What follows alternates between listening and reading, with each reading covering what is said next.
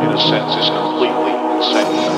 Almost in the sense that you might think of an insane person. Having voices, you know, uh, more rational voices that uh, try and guide him, or irrational voices that come from a more emotional, more deep-seated place.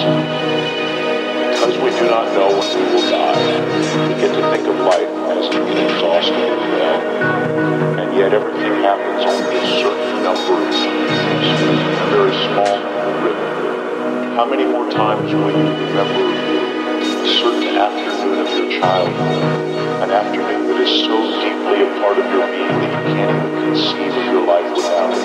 Perhaps four or five times more. Perhaps not even that. How many more times will you watch the full moon? Perhaps 20.